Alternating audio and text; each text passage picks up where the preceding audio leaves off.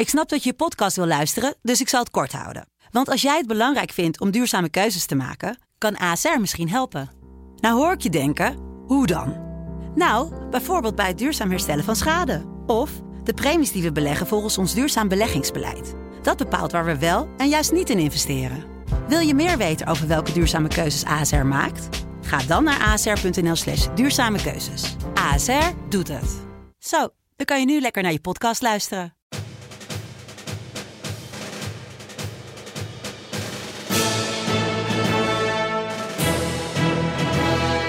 Dit is Delta Tango, de defensiepodcast van de Telegraaf. Met een verhaal van een dorpsoudste, dat was ook heel bizar, die uh, tegen mij zei... ja, ik heb hier nog uh, die menselijke resten, zou jij die misschien willen kopen?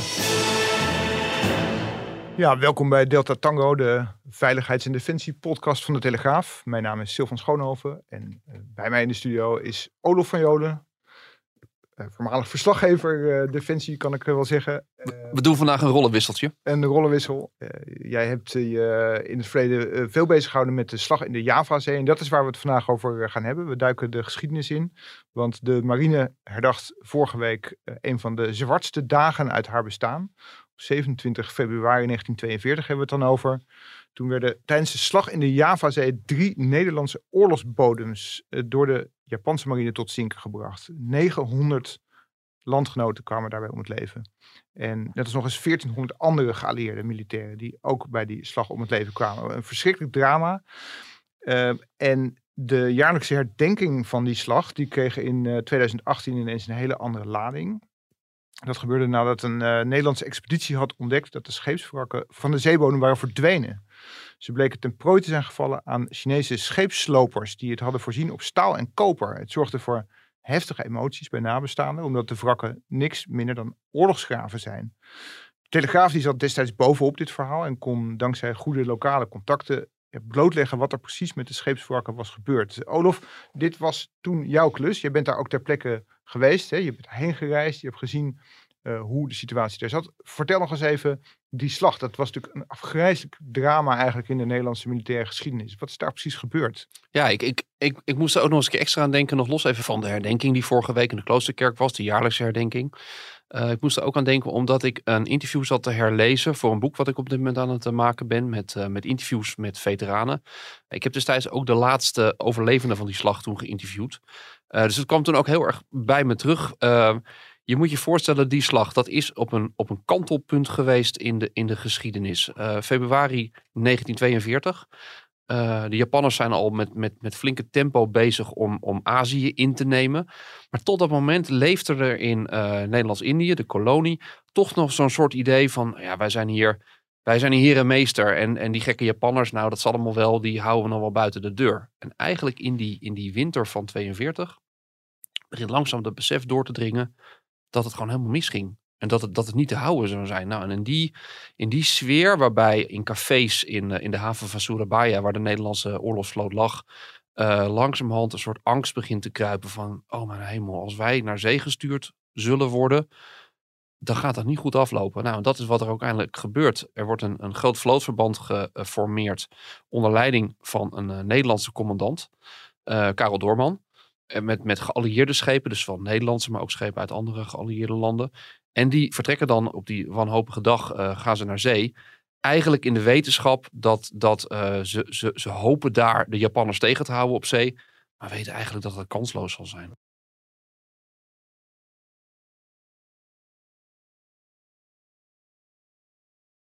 Wat weten ze dan dat, dat, dat de Japanse vloot superieur is op dat moment? Want ja, de Nederlandse vloot is natuurlijk Nederlands trots. Ja.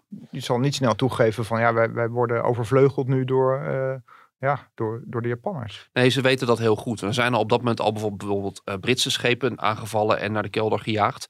Uh, die meneer die ik toen geïnterviewd heb, hij, hij leeft inmiddels niet meer. Hij was toen al, al zeer uh, op, op leeftijd, diep in de negentig. Uh, Felix Jans, die zei toen van, uh, we wisten dat. Want hoe kwam dat nou? Opvarenden van die Britse schepen, die werden aan land gebracht vaak in Surabaya. Dus dat, dat mengde dan, sprak elkaar. op de basis of, of in cafés. En die vertelde hoe dat dan ging. Hoe, hoe snel zij eigenlijk gewoon de slag, slagen verloren. Dat kwam de Japanners als niet alleen een superiore vloot. Maar hadden ook heel erg goed de beschikking over uh, vliegtuigen. Uh, duikbommenwerpers die vanaf uh, carriers werden gelanceerd. Ja, en die gewoon uh, spotten. Waar liggen die, uh, die vijandelijke schepen vanuit hun optiek dan. Uh, konden daarmee het scheepsgeschut leiden. Of kun, konden ook zelf gewoon bommen op die schepen gooien. En dan, dan was dat vrij snel gedaan. Die torpedo die kregen we vooraan precies in die boeg. En die klap was zo hard dat ik ben met een boog zo het water in geslingerd. Ja, en die, die man die jij sprak, die dat dus had overleefd. Ja, had hij, had hij de bommen zien neerkomen en de schepen ten onder zien gaan zelf? Ja, of hoe, ja, hoe, hij, hoe had hij het overleefd dan? Hij, heeft, uh, uh, hij, was, hij stond aan dek. Hij was volgens mij uh, hij was een van de bemanningsleden van scheepsgeschut. Um, ja, het was gewoon een kwestie van domme pech of dom geluk. Uh, waar op het schip bevond je je? Um, hoe snel uh, zonk dat schip? Uh, je moet je voorstellen dat, uh, dat schepen werden getroffen.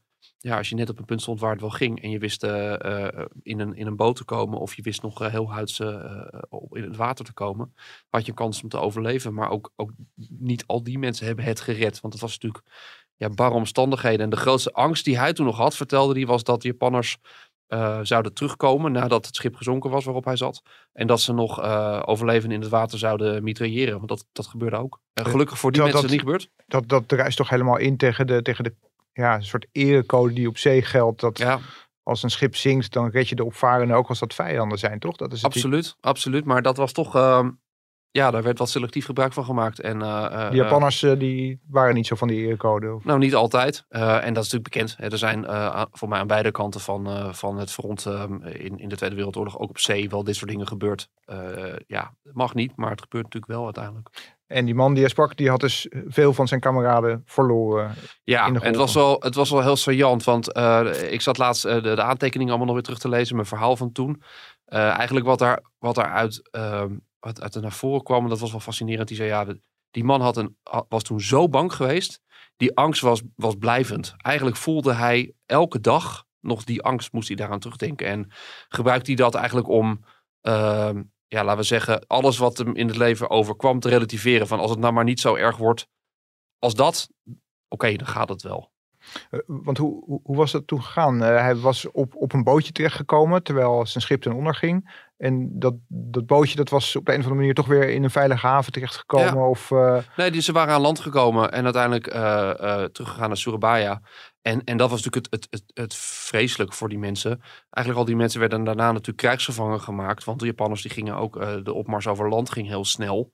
Uh, en eindigden allemaal of in een kamp uh, of zoals hij uh, zoals, en zoals, hele ve zoals velen als dwangarbeider aan de Burma-spoorlijn. Wat ook volstrekt tegen elke vorm van de Geneefse conventie is. Je mag krijgsgevangenen ook... niet tot dwangarbeiders maken. Ja. Uh, en daar zijn ook nog eens een keer weer uh, enorme aantallen Nederlandse uh, veteranen, uh, oud-militairen zijn daar omgekomen. En dat was dus ook iets wat hij dus ook nog weer doorstond. Ja, ja. ja deze man, ik, ik vroeg zijn, zijn dochter was er toen bij. En ik heb nu opnieuw contact met haar gehad vanwege het boek wat ik aan het maken ben. Ik vroeg aan haar toen van wat voor man was dat nou? En toen was ze heel erg, zei ze van nou ja, eigenlijk was die tot op hoge leeftijd heel streng. En heel, heel recht in de leer, heel stijl. Dat was alles wat ze erover wilde zeggen. En ik, ik heb haar nu nog, nogmaals benaderd van joh, zou je dat wat meer willen aanvullen? En dat wilde ze niet. Dus ik, ik kan me ook zomaar voorstellen dat die man... niet het allerleukste persoonlijkheid ervan geworden is uh, na de oorlog. Nee, die was echt getekend door dit, uh, ja. door dit drama. Hè? Ja, zeker. Goed, zeker. Als je ook nagaat, negenhonderd militairen, Nederlandse militairen... die daar in één klap het leven laten. Dat, ja, dat is ongekend bijna hè? In de... Ja, en je kan je dus ook voorstellen militaire geschiedenis. Absoluut, uh, dat is enorm. En, en dat maakt ook dat voor de marine... dat dit nog steeds iets is wat zij heel belangrijk vinden... Uh, en ook daar kwam uit naar voor dat uh, toen het vijfenzeventig jaar uh, na dato was, is er gezegd van we willen uh, hier een, uh, een uitgebreide documentaire over maken. En er is toen door het Karel Doorman Fonds, dat is een soort liefdadigheidsfonds, zullen we zeggen, voor marine uh, mensen en oud-marine mensen, is er geld uh, um, bij elkaar gebracht om een, een, een expeditie te, uh, te financieren die daar zou gaan kijken bij die, bij die wrakken. Um, aan boord daarvan was ook een documentairemaker, uh, Kik Stokvis, die zou het allemaal filmen en, en daar een mooie docu over maken. Aan boord was ook de zoon van Karel Doorman, heel mm. bijzonder, mm. Theo Doorman. Uh, ja, en die expeditie uiteindelijk, die deed de afschuwelijke ontdekking, want die gingen duiken uh, met, met, met gespecialiseerde vakduikers. Ja, die mensen konden hun ogen niet geloven, want die gingen daar niks water in. Te vinden. Bijna niks. Je zag Uh, op bepaalde plekken nog dat de aarde omgewoeld was, omdat daar op een gegeven moment een kiel gelegen had. En daar lagen wat losse onderdelen. Maar, maar ja, verder, dat was het. En was toen direct het besef van, hé, hey, die schepen die hadden hier moeten liggen. Ze liggen er niet, dus ze zijn weggesleept. Ja, eigenlijk door een soort, ja, een soort, een soort bounty hunters, een soort, een soort uh, ja, slopers die gewoon puur voor het oud metaal gaan. Zonder enig besef dat, dat hier ook de lichamen van ja, negenhonderd... militaire rusten. Nou, dat was best bizar, want dat nieuws kwam door. Uh, Karel Doorman vond had natuurlijk een soort van de regie over dit uh, verhaal, dus die hebben dat naar buiten gebracht. Dat zou nu bij jou op je bordje komen, maar dat kwam bij mij op je bordje. Dus dat, je gaat dat proberen te duiden. Hoe kan dit? Hoe werkt dit? Hoe zit dit? Nou ja, toen heb ik uh, contact gehad met, met mensen die in Nederland in de bergingswereld zitten. Hè, Smit Tak, uh, Kolen, dat soort uh, bedrijven. Ja, en die zeiden allemaal, joh, maar dit Dit, dit kan helemaal niet. Als je zo'n groot schip wil gaan lichten. Ze schetsen toen een beetje wat je aan spullen allemaal nodig had en zo. Nou, dat was huge. Dat had enorm opgevallen. Hoe diep lagen die, lagen die wrakken? Dat weet ik niet aan mijn hoofd. Maar uh, het was wel redelijk diep. Dat ja. was wel echt serieuze diepte. Het is niet dat je even je duikpak aan doet en dat het heel makkelijk. Dus het was best wel een klus geweest. Dus nou ja, we, we kwamen daar eigenlijk niet helemaal uit. We hebben toen ook nog volgens mij een soort illustratie laten maken met wat je allemaal zou moeten hebben aan drijvende bokken en zo. Om dat allemaal naar boven te halen. Dat kon eigenlijk bijna niet. Dat je dat uh, zou kunnen wegslepen. Je moest echt een heel professioneel bedrijf nee, zou dat hebben moeten exact. doen. Nou, dus dat was heel raar. Want die wereld van die bergers die is niet zo groot. Uh, ons kent ons. Uh, dus dan was dat, had iemand dat moeten weten. Ja, vervolgens um, gingen we door researchen en kwamen we wat verder in die wereld. En toen kwam ik ook uit bij een, een uh, Nederlandse consultant. En die zette me toen uiteindelijk op het spoor en die zei, ja, ik snap dat mijn collega's zo denken, maar dat is, dat is wel heel erg de westerse manier van hoe je netjes een schip bergt. Deze jongens die doen dat wat anders. Die Chinezen hebben eigenlijk wat ze doen, hebben ze een, uh, een hele grote uh, drijvend uh, ponton met een kraan erop. Een soort knijpkraan met, met een hele grote arm. Dat ding gaat naar beneden. En die knijpt gewoon uh, dat wrak in stukken. Waardoor je dus ja, als een soort hele grote reuzentang, kniptang, knipt die gewoon ja. dat wrak in stukjes. En die brokken worden naar boven getild. En zo'n brok naar boven tillen is natuurlijk veel makkelijker dan een heel schip lichten. Dat is een heel ander verhaal. Ja. Daar worden uh, schepen mee gevuld met dat spul. En dat wordt afgevoerd ergens naar de wal. En daar wordt het uh, met snijbranders in stukken uh, gezaagd. Halen ze de waardevolle metalen ertussen uit. En dat, dat was natuurlijk, die schepen toen en nu nog steeds wel zitten vol met, met koper. Dus dat was, dat is echt waardevol spul. Ja. En dat had ook te maken met dat het een bepaald type staal was dat er was. Dat was staal wat gefabriceerd was voor de val van de atoombommen in uh, Nagasaki uh, en Hiroshima. En daardoor is er een soort straling vrijgekomen, ook voor mij wereldwijd. En dat staal is, is geliefder. Uh, dat, dat staal van toen heeft nog niet die, die, die stralingsfactor in zich. Is geliefder voor bepaalde specifieke uh, high-end toepassingen. Dus dat staal heeft ook meer waarde dan gewoon regulier oud ijzer. Hmm. Nou ja, en dus, dus uiteindelijk kwamen we op dat spoor. Ja, en dan ga je toch wel denken, oeps, dit is wel heel bar. Want waarom uh, werd er zo op aangeslagen ook in Nederland? Ja, die negenhonderd mensen, voor hun is, is het is niet alleen een scheepswrak wat er ligt. Het is gewoon een, een heel groot graf voor negenhonderd mensen. Hoe kwam dat aan inderdaad toen, toen duidelijk was van, ja, hier zijn eigenlijk tussen de lichamen van onze dierbaren, de, daar is een grote kniptang die, die gewoon uh, puur vanwege de geldelijke waarde daar gewoon alles heeft opgeknipt, weggevoerd en op de, op de schoothoop gegooid om te worden om te... Dat, dat, ja, als je dat realiseert, dat moet dus een bom zijn ingeslagen. Ja, dat deed het ook. Mensen waren en nabestaanden, dan hebben we het over, over kinderen, uh, kleinkinderen. Um, ja, die waren er stuk van. Die vonden dat verschrikkelijk. En ook het onbegrip uh, dat, je, uh, dat je voelt ten opzichte van dit soort mensen. Ja, pure, pure woede en walging. Um, en wat het allemaal nog wat erger maakte, was dat uh, vanuit de Indonesische kant eigenlijk in eerste instantie zoiets was van, ja, wat loop je nou te zaniken? Er, er kwam nul reactie op. En wat het nog weer, nog weer complexer maakte, was dat binnen het ministerie van Defensie, uh, waar natuurlijk veel mensen ook in de staven zitten vanuit de marine, uh, werd intern enorme woede gevoeld. Weet je wel, daar was ook, daar was ook het idee van, dit zijn gewoon ordinaire grafrovers, dit kan niet. En andersom, vanuit het ministerie van Buitenlandse Zaken was er zoiets van, nou, uh, zullen we het een beetje rustig houden? Want ja, Indonesië, bevriende natie, moeten we wel een beetje ja, hè, handel, het... uh, moet allemaal niet te veel deining geven. Dus dat in, in het Haagse kookte en, en, en dat ook nog wel. Ik sprak toen veel mensen op achtergrondbasis vanuit het departement die zeiden, hoe kan dit? Hoe kunnen zij dit over een kant laten gaan? Dus dat, zat, dat waren heel veel dimensies en uh, achter de schermen was er heel veel om te doen. Wat leidde dit tot een soort diplomatieke rel tussen Nederland en Indonesië? En of, ja, ja, of, um, ja. en eigenlijk uh, zit daar nog een stapje tussen. Um, want uh, nou, wij beschreven dat. Uh, en beschreven dat natuurlijk van een grote afstand. Uh, en op een gegeven moment werd ik erop geattendeerd uh, door iemand die zei, joh, er is een, uh, een Indonesische journalist. uh, van, een, uh, van een lokaal uh, of een nationaal nieuwsplatform. Beetje een, beetje een soort onderzoekswebsite-achtig iets. Uh, en die heeft hij heel veel over geschreven. Uh, maar ja, dat was natuurlijk allemaal in, uh, in, in lokale taal. Dus uh, ik, ik heb dat toen een beetje zo goed zo kwaad uh, vertaald met Google Translate. En toen zag ik plotseling, hé, hey, wacht even, die, die vent weet echt heel veel. Die weet ook waar die stukken dan naartoe zijn gegaan. Ja, die had eigenlijk al die, die had best wel van ja, die had, stuk gebleven. Precies, die had eigenlijk al een heel groot deel van het verhaal had hij. Had hij. Uh, kijk, hij had natuurlijk niet het Nederlands perspectief erbij. Uh, maar hij had wel eigenlijk verteld van oké, okay, hoe was dat gegaan? Hij kwam met dat verhaal ook van die knipkraan. Kwam met het verhaal dat die stukken aan land zouden zijn gebracht. Uh, op, volgens mij uit mijn hoofd moet ik het zeggen, een uur of twee, tweeënhalf rijden van Surabaya. In een klein, uh, klein plaatsje op, op Java, uh, een kustdorpje. Um, en ik dacht, wauw, dit is wel heel bijzonder. Dus um, ik heb contact met hem gelegd. Uh, via een Nederlandse jongen die die weer kende. En uh, dat bleek echt ontzettend aardige, collegiale, nette kerel te zijn. En, uh, en op een gegeven moment heb ik tegen hem gezegd van ja, uh, wauw, uh, als ik stel dat ik nu in het vliegtuig stap, uh, zou je me willen helpen? Toen zei hij nou, tuurlijk, zeg maar wanneer, wanneer we kunnen afspreken. En dat is dan wel heel spannend, want dan, uh, dan, dan maak je, je boekt een ticket en uh, je boekt een hotel in uh, Surabaya. En uh, nou ja, we, we zien hoe het afloopt. Ja, en je weet natuurlijk van, ze zullen jou bij die, bij die werf waar die spullen misschien liggen, niet met open armen ontvangen van ja, kom maar nee, kijken. Nee, nou, ik ben dus daar uiteindelijk naartoe gegaan um, en uh, heb hem daar ontmoet. Ja, dat is, dat is toch heel bijzonder, want uiteindelijk uh, na een hele lange reis en, en uh, dan zit je s'avonds inderdaad aan, aan, aan het avondeten met, met hem. En uh, ja, het was echt ook een hele, hele professionele kerel. Want hij had eigenlijk zijn zaakjes al op orde. Hij zei, uh, ik heb al een gids geregeld voor morgen, een vertaler. Uh, en uh, nou, als we morgenochtend om zes uur in de auto stappen, dan uh, ik heb ook een auto met chauffeur. Dan, dan gaan we naar die plaats toe. We gaan kijken waar de locatie waar dan die sloop geweest is.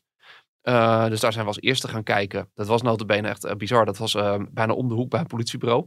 Uh, dat zat aan uh, een soort Port Authority-achtig kantoor met de havenmeester en alles erop en eraan. Ja. Het terrein dat was echt helemaal schoongeveegd. Er was niets meer. Hij had foto's dat je kon zien hoe dat geweest was. Dat was ook, uh, ik denk dat ze het toch echt wel aangevoeld hebben dat het niet helemaal lekker lag. Ja, want die hele plek die was schoongeveegd omdat ze nattigheid uh, voelden. Ja, ja, ja, nee, maar echt wel. En, ja. dat zat, hè, en ze hebben, want het was ook al, terwijl de, uh, die sloop in werking was, stonden er hele grote uh, soort muren omheen van zeecontainers. Om toch een beetje het uit het zicht te onttrekken. Het was ook ja, direct dus aan zee. Wisten, wisten drommels goed eigenlijk dat het niet deugde. Ja, die, die dachten, die, de, wel zeker de opdrachtgevers hebben, hebben gesnapt dat dit geen, uh, geen zuivere koffie was. En dat ze hiermee de woede van, uh, van westerse landen over zich heen zouden afroepen. Um, want dat was een beetje het verhaal. Het bleek dat er dus veel meer oude uh, oorlogsbodems gewoon gelicht werden. Sterker nog, die, die Indonesische collega, die had zelfs stukken waarop je kon zien dat er toestemmingen waren verleend door de lokale overheden om, om de zee op te gaan. Uh, nou, dat riekte heel erg naar corruptie en, en allerlei zaken die niet klopten. Um, dus dus uh, ja, iedereen voelde wel aan, dit zit helemaal niet goed. Nou, dat terrein was inderdaad echt schoongeveegd. Ik uh, bedoel, je kon echt de, de, de, de, de, de randen zien van dat terrein. Uh, en daaromheen was het best wel een rommeltje, maar dat terrein zelf, nou, uh, spotless. Ja. En uh, dus nou, daar zijn we toen, uh, heb ik uh, filmopname gemaakt, gekeken. Het is toch wel, wel gek dat je op die plek bent dan. Dat is toch wel bijzonder. Uh, maar, en dat was eigenlijk wel, uh, zullen we zeggen, de hoofdprijs. Uh, hij had ook uh, uh, mensen die hij destijds gesproken had, die daar gewerkt hadden. Dat waren zijn benaam, voornaamste bronnen. Die zijn we langs gereden. Dat waren twee mannen die we gesproken hebben, los van elkaar. Heb ik mee, uh, mee, bij hem thuis gezeten. En, dan, en dat was fascinerend om te zien hoe anders dat beleefd werd. Want die mensen hadden zoiets van, ja, we hadden gewoon uh, een mooie klus. En hebben daar netjes aan verdiend. En we, uh, de tijden waren goed. Acht uur beginnen, vier uur lekker weer naar huis toe. Maar wisten zij wat voor metaal ze aan het lichten ja, waren? Ja, ja, dat wisten ze donders goed. Want ze hadden ook, even die mensen had ook een soort souvenirtjes uh, gehouden. Volgens mij een, een, een, een huls had hij. En hij had volgens mij bestek, geloof ik. Daar heb ik nog foto's van gemaakt. Die heb ik nog laten, onder, laten onderzoeken hier in Nederland. Uh, om vast te stellen van, is dit dan op zeker Nederlands? En dat was het volgens mij ook. Dus ze hadden donders goed door dat het oorlogsbodems waren. Maar dan zie je toch, en dat is wel interessant, hè, van de, hoe, hoe anders dat beleefd wordt. Dat kom je vaak van tegen, hè? Dat... Kijk, het, is, het zijn landen waarbij, uh, ik zeg zelf altijd, principes moet je je kunnen veroorloven. En die mensen hebben daar gewoon heel weinig. Ze verdienen volgens mij een tientje per, per week. tien dollar per week. En dat was best wel, vonden ze oké, okay, goed inkomen.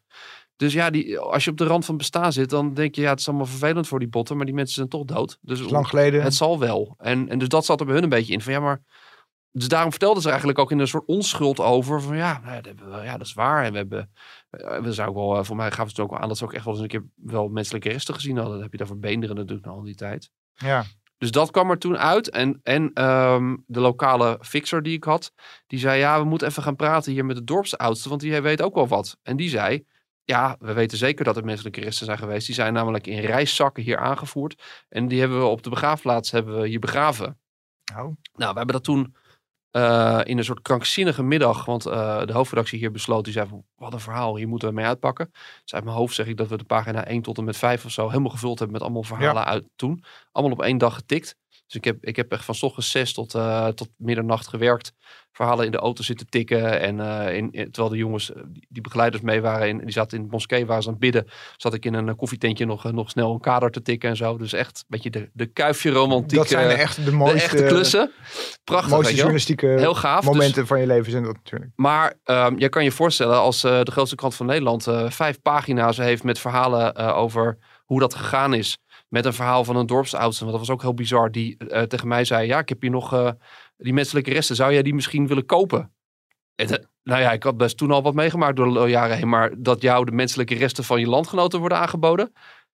Ik, ik wist even echt niet wat ik ermee moest.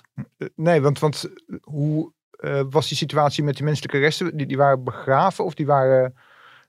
Waar die opgeslagen? Of hoe? Dat, de claim was dat die zouden zijn begraven op de dorpsbegraafplaats, om te zeggen, op twee verschillende locaties.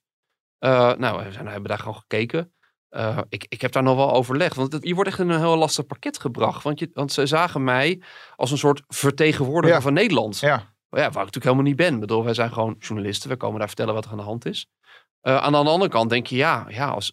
Ik bedoel, dat gaat toch even door je hoofd heen dat je denkt, moet ik dan misschien dan toch maar wat doen om, om nabestaanden hiermee te helpen of ja, bij te staan? En je wil misschien zeker weten van, gaat dit echt om de stoffelijke overschotten van ja, die, die Nederlandse slachtoffers? Dus ja, je wil misschien ook zien van, ja, hangt niet zomaar een verhaal op, maar is er echt sprake van benen? Nee, we hebben toen uiteindelijk, dit zijn typisch de kwesties dat je uh, gelukkig uh, kan terugvallen op, uh, op, een, uh, op een goede hoofdredactie. Ik heb daar al uitgebreid overleg over gehad en toen gezegd, nou, dat moeten we niet doen. Maar wat we wel moeten doen, is dat we zo zeggen, zoveel mogelijk informatie die we hebben, inclusief namen, contactpersonen, eventueel nummers, leggen we neer in Nederland bij de autoriteiten. Um, en ik heb daarover toen ook contact gehad met de Oorlogsgravenstichting, die, die in Nederland actief is. Maar die ook een kantoor heeft in, uh, in Surabaya, waar, uh, waar heel veel uh, gesneuvelde Nederlandse militairen, ja, liggen. Dus we hebben die informatie toen doorgesluist, uh, waardoor we wel wisten van, het zou een bizar idee zijn dat, dat iemand naast je, dat je zegt, hier heb je honderd dollar en iemand zet een schep in de grond en uh, heb je een zak met botten. Uh, wat dan? Weet je, dat, dat, dat, is, dat, is ook, dat had helemaal niet gekund. Nee, dat kan niet, nee. nee. Dus nou ja, dat hebben we, toen, uh, we hebben dat toen gebracht, uh, al die verhalen. Ja, dat sloeg wel in als een bom, weet je al. Dat was echt wel, ook politiek was dat wel, uh, tot op het hoogste niveau, uh, uh, gaf dat enorme beroering. Omdat we daarmee eigenlijk aangaven van... Uh, um, Uh, hè, er werd tot, dat, tot dan toe was ook het officiële, de officiële lijn vanuit Den Haag van, ja, we weten allemaal niet precies hoe het zit. Ja, toen was het toch een beetje van, hoe kan het in hemelsnaam als er één iemand van de Telegraaf daar een dag gaat rondlopen, dat hij meer informatie boven water weet te krijgen dan de officiële instanties, ondanks toch al oplopende politieke druk. Ja. Dus toen moest er wat gebeuren. Toen is er, uh, werd er gezegd, we gaan samen met Indonesië een onderzoek doen. Ja, daarvan voelde iedereen wel een beetje aan van, nou, dat gaat niet zo heel veel opleveren, want die Indonesiërs hebben natuurlijk helemaal geen belang om het helemaal te vertellen hoe het gegaan is. Zeker niet als hun eigen lokale autoriteiten ook nog uh, eigenlijk hartstikke fout hebben gezeten met het afgeven van, uh, van vergunningen om, uh, om daar aan de gang te gaan. Ja, want, want hoe, hoe, hoe, ziet dat, hoe moet je dat juridisch zien? Uh, het zijn Nederlandse schepen, die gaan naar de kelder, die liggen op de, op de bodem. Blijven die van Nederland? Is, is er daar iets illegaals gebeurd door ze op te lichten en weg te slepen? Het, het lastige is een beetje, volgens mij kom je vooral terecht. Uh, het is sowieso natuurlijk internationale wateren, volgens mij, waar ze lagen. Dus dat, ja, maakt het al in maar feite... Maar het is Nederlands metaal, zou je kunnen zeggen. Ja, ja, maar volgens mij formeel is het niet zo dat je er nog echt, dat je er veel recht op kan doen uit uh, gaan. Want ik weet dat er ook bijvoorbeeld in Nederland, uh, in, in het kanaal en, en, daar, en daarbuiten liggen ook allerlei wrakken. Ja, daar wordt ook op grote schaal uh, ja, dat gebeurt, ja, uh, ijzer naar boven gehaald. Elke dag. Uh, ja, door, uh, nou, ja, de Schellingers. Hè. Je hebt van die de ja. Schellingers, schip, scheeps, uh, scheepslopers, uh, wat ook. Waar het meer in zit, is dat het natuurlijk een soort uh, gentleman's agreement is. Dat ga je gewoon niet doen. Weet je al, dat, dat zou ondenkbaar zijn. Dat, dat hoor je eigenlijk niet te doen. Nee. Dus, dus daar zit het hem in. Dus ik, ik weet niet precies de juridische context, maar daar, daar, daar bots je sowieso op. Nou, dat onderzoek is er gekomen. Dat, dat leidde tot helemaal niks. Dat was echt een, uh, ja, sorry dat ik moet zeggen, maar echt een flutonderzoek. Uh, daar, daar kwam niemand verder mee. Er is wel uiteindelijk nog een, um, een eenheid uh, van de landmacht volgens mij daarheen gestuurd. op dat, op dat element van die stoffelijke resten. Want dat is natuurlijk extreem gevoelig. Ja, dat metaal is nog tot daaraan toe. Hè. Dat uh, kun je respectloos vinden. Maar het ging natuurlijk vooral om de graven zelf en de, de stoffelijke overschotten zelf. Ja, ja, nou ja, en uiteindelijk... Ik, ik kan niet heel goed oordelen hoe goed of hoe slecht dat onderzoek daar gedaan is. Ik heb, ik heb de expertise van, van deze eenheid van de landmacht hoog zitten. Dus dat ze het vast goed gedaan hebben. De vraag is een beetje, hebben ze daadwerkelijk ook op alle goede plekken gegraven? Dat, dat, dat weet je natuurlijk niet. Ze hebben toen wel botten uh, onderzocht. Maar die bleken van dierlijke afkomst te zijn. En dat waren ook uh, botten die niet in het zeewater uh, hadden gelegen. Dat, dat kunnen ze vaststellen. Als die zoveel decennia onder water hebben gelegen. Dan heeft er een bepaalde inwerking ja, van zout. Uh, en zo. Dus dan, dan kan je dat terugzien. Ja. Dus ja, daarmee was dat eigenlijk uh, was dat verhaal een beetje af. Het enige wat uiteindelijk nog uh, als een soort nagalm was, was dat er nog wat, wat spullen zijn teruggevonden.